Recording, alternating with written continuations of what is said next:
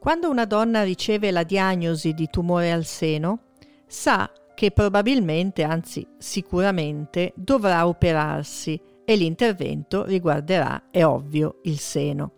Sa anche però che nella maggioranza dei casi dovrà ricevere un trattamento chirurgico anche ai linfonodi.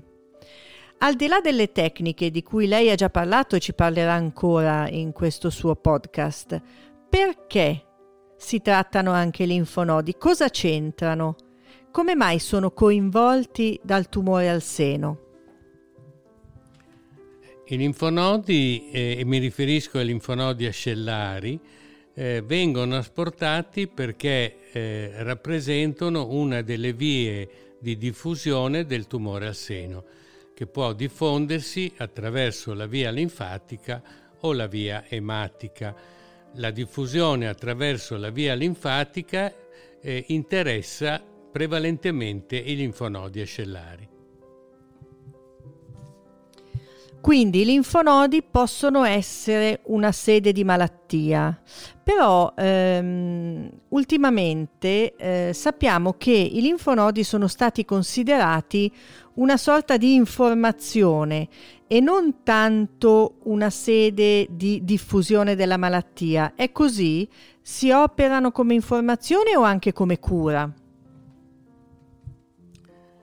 Eh, direi entrambe le cose. Si operano per, come cura quando i linfonodi sono clinicamente eh, colpiti dalla malattia, quindi si parla di linfonodi ascellari metastatici. Si operano come informazione per capire se la, il tumore della mammella ha già colpito i linfonodi oppure no e quindi se è una malattia localizzata a livello della ghiandola mammaria oppure ha, col- può, ha colpito o può colpire altre zone.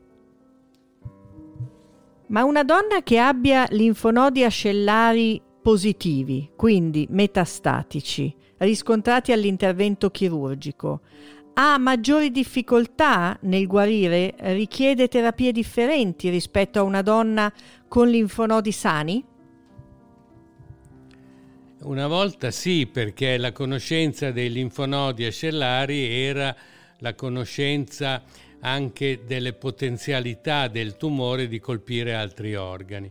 Oggi sappiamo che non è così perché le caratteristiche biologiche del tumore indicano in maniera più precisa questa predisposizione. Molto bene, grazie.